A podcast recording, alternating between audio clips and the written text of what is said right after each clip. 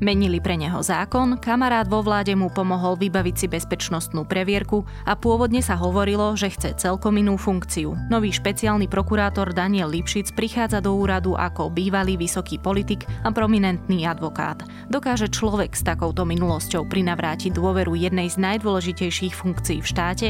Je pondelok 8. februára, meniny Mázoja. Týždeň sa nám začína zamračenou oblohou, miestami mrznúcim dažďom a silnými poľadovicami, preto si na cestách horách dávajte veľký pozor. Denná teplota bude 2 až 8, na severe okolo 0 stupňov.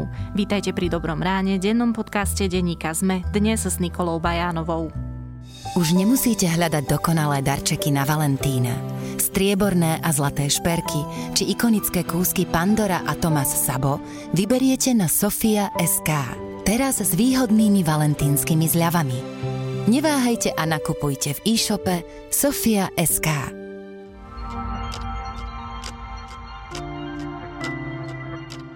Poďme na krátky prehľad správ. Od dnes platia nové pravidlá zákazu vychádzania s viacerými výnimkami. Opatrenia týkajúce sa cesty do práce sa líšia podľa toho, aká je epidemiologická situácia v okrese, v ktorom človek pracuje. V najhoršie zasiahnutých okresoch budú ľudia potrebovať na cestu do práce negatívny výsledok testu od stredy 10. februára. Test nesmie byť starší ako 7 dní. Negatívny test nie je potrebný ponovom na návštevu prírody vo vlastnom okrese. Do prírody sa dá ísť aj do iného okresu, ktorý nie je čierny, avšak tu už negatívny výsledok testu treba. Test nesmie byť starší ako 7 dní. Prehľad pravidiel a výnimiek nájdete na webe. Dôveryhodnosť Igora Matoviča dosahuje úroveň Roberta Fica či Mariana Kotlebu. Víkendový prieskum agentúry Focus Matovičovi nameral 21%, čo je v jeho prípade najnižšia hodnota od roku 2014. V rebríčku opäť vedie prezidentka Zuzana Čaputová, nasledujú Peter Pellegrini a Richard Sulík. Predsedničkou Úradu na ochranu oznamovateľov proti spoločenskej činnosti sa stala právnička Zuzana Dlugošová. Do funkcie ju v piatok zvolili poslanci Národnej rady. Ide o nový úrad, ktorého úlohou je chrániť tzv. whistleblowerov. Rusko vyhostilo troch diplomatov z Nemecka, Švédska a Polska, ktorí podporili opozičného aktivistu Alexeja Navalného. Navalného minulý týždeň v útorok Moskovský súd poslal do väzenia na 2 roky a 8 mesiacov. Viac správ nájdete na zme.sk.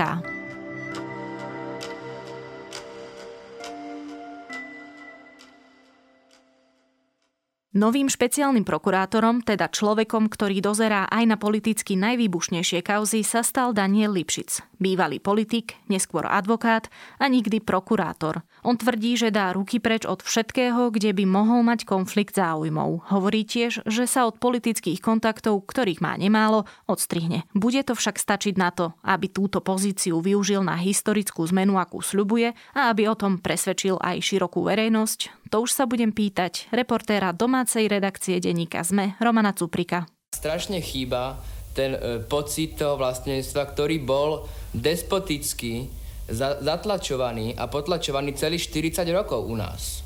A u nás bol nahradzovaný tým falošným internacionalizmom. Takže u nás ja z vlastných e, skúseností môžem tvrdiť, že napríklad u nás ani polovica triedy nevie, kto bol náš prvý prezident. Takže toto by sa malo ako prvé a jedno z prvých tiež zmeniť. Tento pocit v vlastnej vlasti, ktorý bol takto degenerovaný počas e, nášho vývoja 48 roku. Roman, počuli sme práve 16-ročného Daniela Lipšica. Pôsobí na tej nahrávke veľmi sebavedomo, v podstate už ako politik. A on sa aj do politiky ako veľmi mladý dostal však? Neviem úplne presne, ako tá nahrávka vznikla. Zrejme Slovenská televízia vtedy chodila medzi aj stredoškolákov a pýtala sa ich, že ako si predstavujú teda nejaké nové štátotvorné zriadenie a čo teda budeme robiť po socializme a Daniel Lipšic teda už sa vtedy akože vedel pomerne zaujímavo vyjadrovať. Dokonca mne sa zdalo, že úplne podobne ten, ten štýl reči, ktorý mal vtedy, mu ostal vlastne až do dnes, keď si to človek vypočuje celé. Áno, treba povedať, že to bolo po Nežnej revolúcii. No a je teda pravda, že on sa zaujímal o politiku vlastne ako veľmi mladý a už ako študent sa v roku 91 stal vedúcim občiansko-demokratickej mládeže, čo bolo také zoskupenie pravicovo-konzervatívne orientovaných ľudí, ktorí chodili po Slovensku a vysvetľovali ľuďom, že, že aké sú výhody jak, e, toho nového systému a podobne.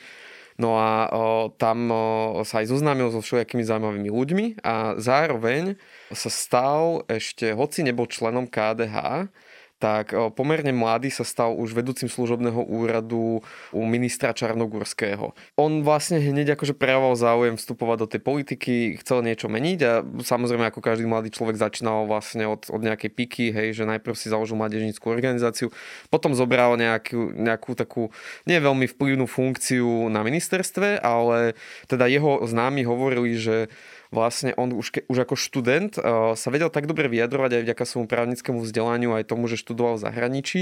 On napríklad bol na Harvarde, získal štipendia do USA, a vlastne tí jeho, takí tí bardi slovenskej politiky v tých 90 rokoch ako Čarnogórsky šebe a podobne, tak oni ho vnímali, že to je predstaviteľ ako keby študentov a mladej generácie, s ktorým sa dá na úrovni baviť, lebo on trochu vyčnieval medzi tými ostatnými. Politický dorast, inak tak, povedané. Tak. On teda do tej politiky aj aktívne, veľmi aktívne vstúpil, ako veľmi dobre vieme. Je to napríklad mimo iné bývalý dvojnásobný minister. A v tej politike má aj veľa vplyvných známych, v podstate bývalých kolegov, osobných priateľov. S kým všetkým on vlastne už je spolupracoval?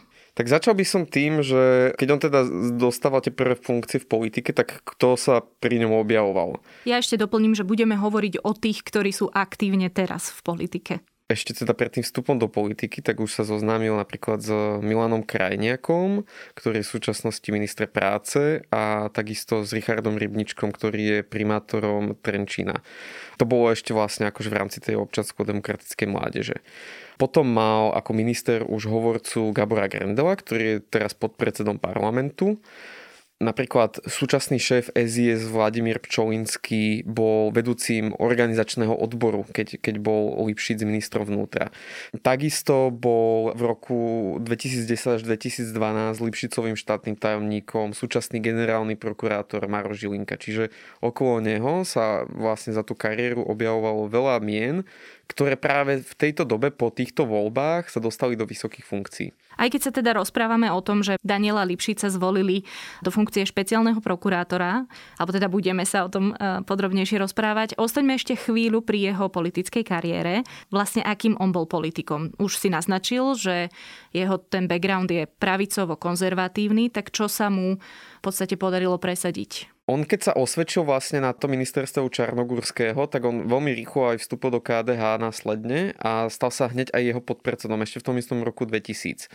Takže, a to bol inak aj rok, keď si on dokončil to postgraduálne štúdium na Harvarde, čiže oni ho už tak asi brali, že toto bude tá nová generácia, ktorú budeme potrebovať.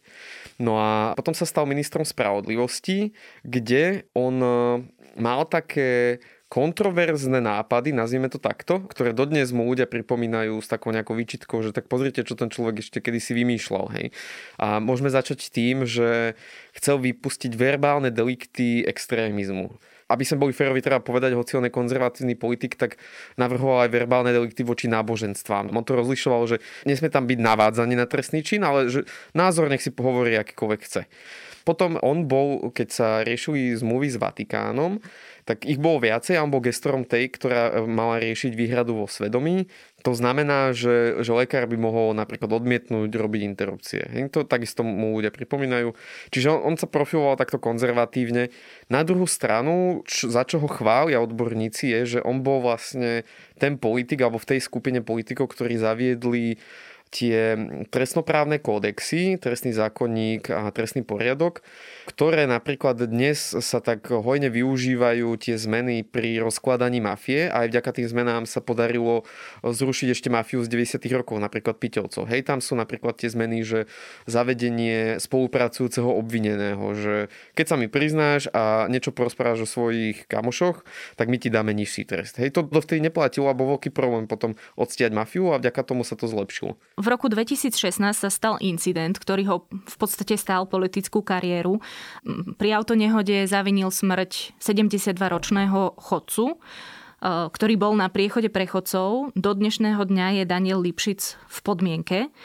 No a ako som už povedala, toho primelo opustiť politiku a začal sa venovať advokácii. Ako vyzerala jeho advokátska prax? On často čelú otázkam, že berie také mediálne atraktívne prípady a tým pádom si už chystá pôdu na to, aby bol buď generálny alebo špeciálny prokurátor.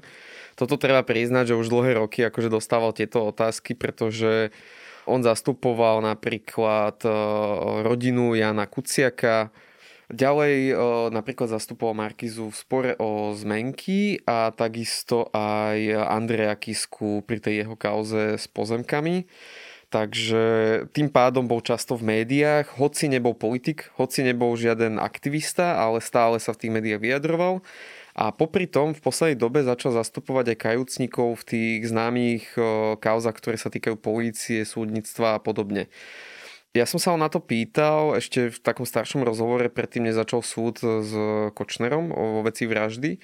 A on hovoril, že on to nerobí na schvál, čomu môžeme veriť nemusíme, ale každopádne on to vysvetloval tak, že on to nerobil na schvál, ale že ho tí ľudia sami oslovujú a že on má aj kopec iných prípadov, ktoré nie sú tak mediálne známe. A musím povedať, že aj viacero mojich zdrojov mi hovorilo takých veciach, o ktorých som nakoniec ani nepísal, že nie sú úplne verejne známe tie spory, ale hovorili mi, že áno, že ja som si vyhľadal toho Daniela Lipšica, on je taký známy, že zastupuje bežných ľudí, ktorí majú nejaký problém a podobne. Čiže on si už aj vytvoril takú auru alebo takú povesť právnika, ktorý zastupuje aj takých tých bežných ublížených občanov, čiže, čiže trochu mu aj verím to, že, že ho oslovovalo naozaj veľa ľudí, aby ich zastupoval. Petra Kysela hlasovalo za traja poslanci, proti 10, zdržalo sa 104 za pána Daniela Lipšica za 79, proti 12, zdržalo sa 26. Za pána Jána Šantu hlasovalo za 0, proti 9, zdržalo sa 108 a za pána Vasila Špírka za 0, proti 10, zdržalo sa 107 poslancov. Overovatelia konštatujú, že vo verejnom hlasovaní bol za špeciálneho prokurátora v úrade špeciálnej prokuratúry Generálnej prokuratúry Slovenskej republiky zvolený pán Daniel Lipšic. No a v piatok ho zvolili za špeciálneho prokurátora. Skôr než sa dostaneme k reakciám, čo vlastne špeciálny prokurátor robí, pretože dá sa povedať, že Lipšicov predchodca, Dušan Kováčik, nenastavil tú latku k posudzovaniu tej výkonnosti tejto funkcie veľmi vysoko. Tak čo vlastne bude mať na práci Daniel Lipšic? Tak začne najprv tým, že jeho úrad, ten samotný úrad špeciálnej prokuratúry robí tie najzávažnejšie a najkomplikovanejšie trestné kauzy. Tam spadá terorizmus, obchod s drogami, organizovaná ekonomická trestná činnosť. A on ako špeciálny prokurátor tak má veľkú moc do týchto vecí zasahovať.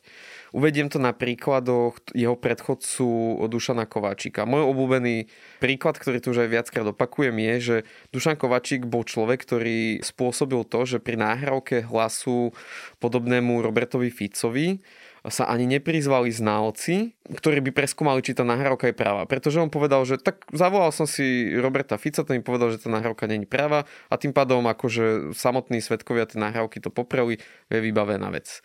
Takúto moc má špeciálny prokurátor. Takisto on e, sa ani nemusí zodpovedať svojmu nadriadenému generálnemu prokurátorovi vtedy, keď e, zastaví nejaké trestné stíhanie, respektíve ten generálny prokurátor mu nemôže prikázať, že toto stíhanie zastav. Čiže keby Daniel Lipšic chcel niekomu robiť zle tým, že prokurátora ho bude stíhať, tak nikto mu nemá žiadnu moc nad tým, aby, aby to nerobil.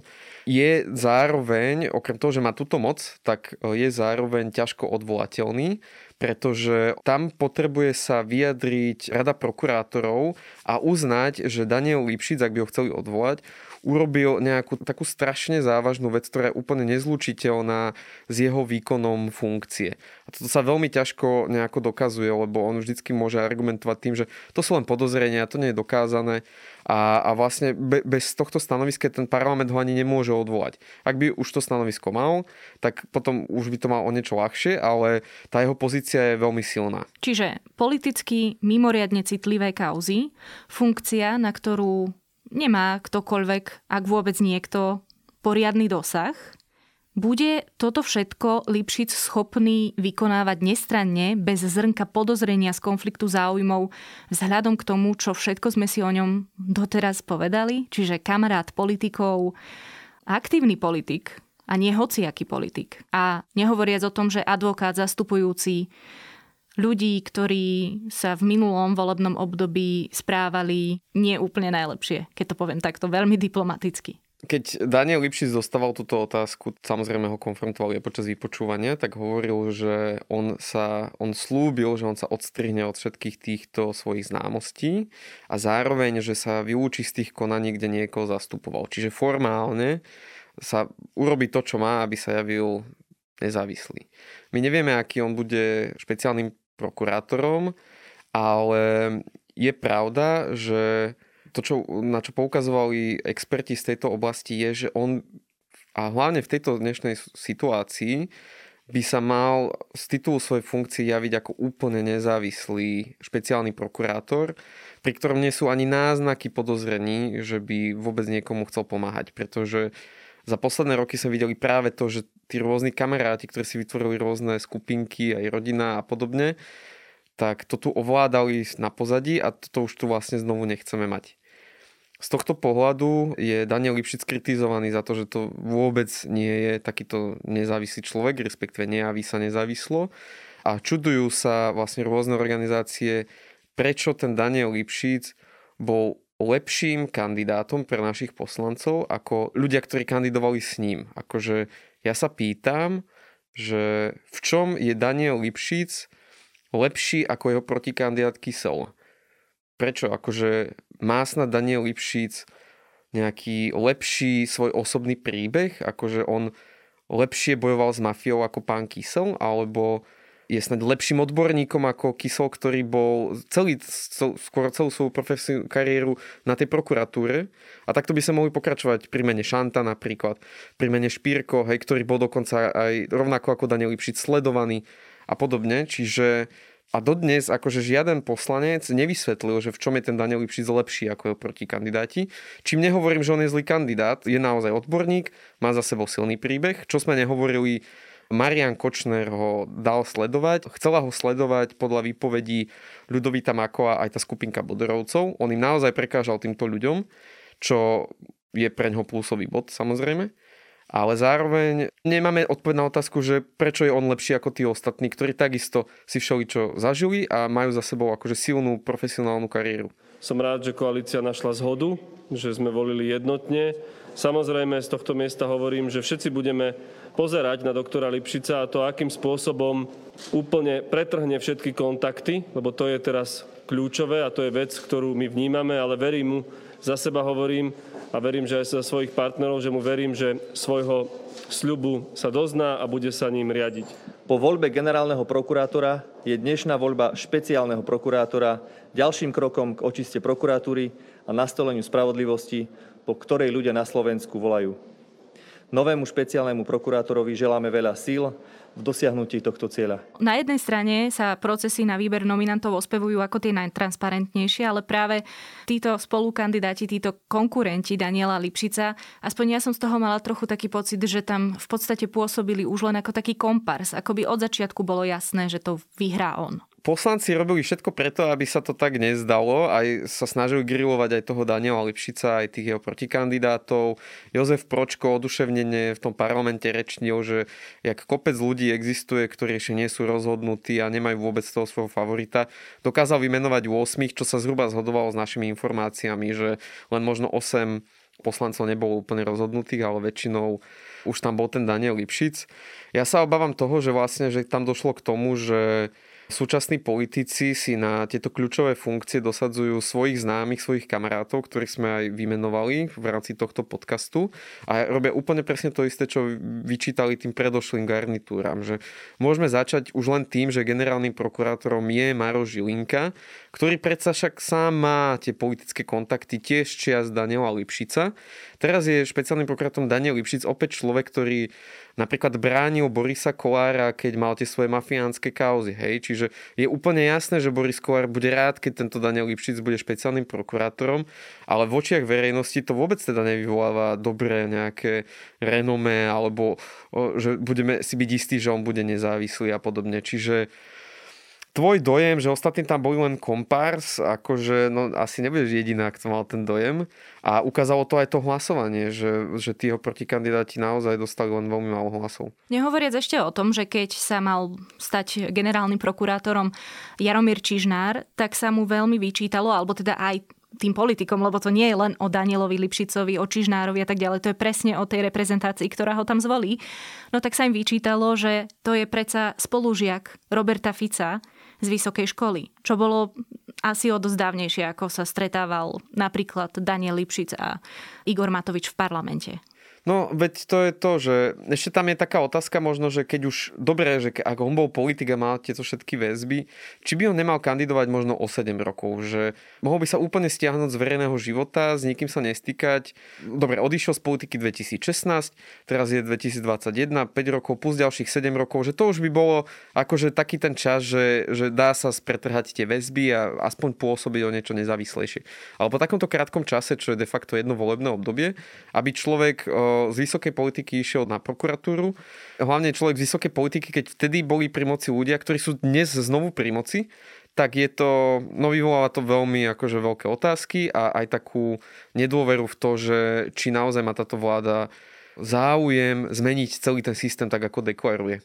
A to ma vlastne privádza k poslednej otázke. Môže sa toto v čase, kedy sa aj cez referendum snaží opäť k moci dostať strana a jej pokračovateľ, ktorej nominanti sedia vo väzbe pre korupciu a organizovaný zločin, javiť ako príliš veľké riskovanie s dôverou ľudí? No ja si myslím určite, že áno, lebo časť spoločnosti samozrejme si pamätá všetky tie úspechy Daniela Lipšica v boji s mafiou, to je pravda. Na druhej strane netreba zabúdať, že to je veľká časť spoločnosti, ktorá nevolila pravicové strany, ktorá nemusí KDH a podobne. A tá takisto potrebuje mať dôveru, že ten špeciálny prokurátor bude nezávislý. A e, touto voľbou tú dôveru určite nezíska, lebo táto vláda si povedala, keď nastúpila do funkcie, že, že takéto veci sa už diať nebudú. Že nás zorganizovala aj tie transparentné výberové konania, aby sme si povedali, že sme vybrali toho najlepšieho z najlepších, pri ktorom nebudú, budeme mať povedzme, že čo najmenej otázok alebo najmenej takýchto výčitiek. A, lebo tak samozrejme každý človek má aj nejaké svoje negatíva. Lenže to sa v tomto prípade neudialo. Čiže ja si myslím, že toto si Daniel Lipšic bude celých tých 7 rokov niesť a za každým, keď bude rozhodovať v nejakej citlivej kauze, a teda tých kauz bude mať že veľmi veľa, lebo teraz sa toho deje naozaj dosť, tak mu bude vyčítané, že to robí preto, lebo sa kamaráti s ľuďmi vo vysokých funkciách. A on to nikdy nebude vedieť dôverodne vysvetliť. Bude sa môcť snažiť ako chce, ale nikdy sa mu to nepodarí, lebo to sa ani vysvetliť nedá. Už to nezmaže proste túto svoju minulosť. Nezmaže to, že sa pre neho menil účelne aj zákon. A tak. dnes sa veľmi často vykrikuje, že ide o politické procesy a toto bude rozhodne hrať proti nemu. Nezmaže to, že, že zmenili zákon, že mu jeho kamarát Krajniak vybavil previerku hociaký človek blízky Smeru bude stíhaný, tak Smer zorganizuje tlačovku a toto tam bude rozprávať. A Danielovi Lipšicovi sa to bude veľmi ťažko vysvetľovať. Hovorí Roman Cuprik, reportér domácej redakcie denníka ZME. Vďaka. Tá prvá garancia je moja minulosť. To znamená, ako som pôsobil a postupoval, ehm, keď som bol ministrom spravodlivosti, ministrom vnútra, aj voči osobám, ktoré boli z jednej vládnej koalície, ako som sa ako minister správal, lebo to je asi najlepšia garancia, práve tá minulosť. Po druhé, samozrejme o veciach, kde by som mal konflikt záujmov, tak by som bol z akéhokoľvek rozhodovania vylúčený v týchto, v týchto veciach. A po tretie, som presvedčený o tom, že pozícia špeciálneho prokurátora je do určitej miery rehovou. To znamená, že ktokoľvek by bol v tejto súťaži úspešný, tak by oveľa dôslednejšie musel posudzovať svoje spoločenské kontakty, aby nevzniklo ani akékoľvek zdanie, ktoré by dávalo pochybnosť nestrannosť špeciálnej prokuratúry.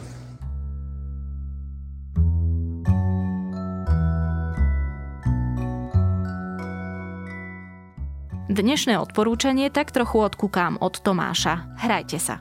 Napríklad ja sa hrám na PlayStation a najradšej rôzne indie hry a adventúry. Jednou z mojich najobľúbenejších je Night in the Woods, ale skvelé sú aj Abzu, Undertale, What Remains of Edith Finch či Vanishing of Ethan Carter. Napíšte nám do podcastového klubu na Facebooku, aké hry sa hráte radi vy a možno sa kolegom niekedy konečne opäť podarí spraviť aj herný špeciál podcastu Klik. Uvidíme. Na tentokrát je to však všetko. Počúvali ste Dobré ráno, denný podcast denníka ZME dnes s Nikolou Bajánovou. Do počutia opäť zajtra.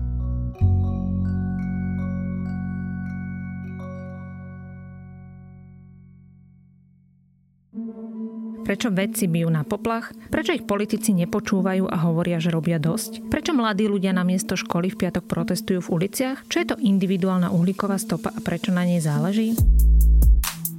Moje meno je Katarína Kozinková a spolu s Jakubom Filom pre vás pripravujeme klíma podcast denníka ZME, v ktorom sa s našimi hostkami a hostiami rozprávame o klimatickej kríze. Náš podcast vychádza každú druhú stredu a nájdete ho vo všetkých podcastových aplikáciách.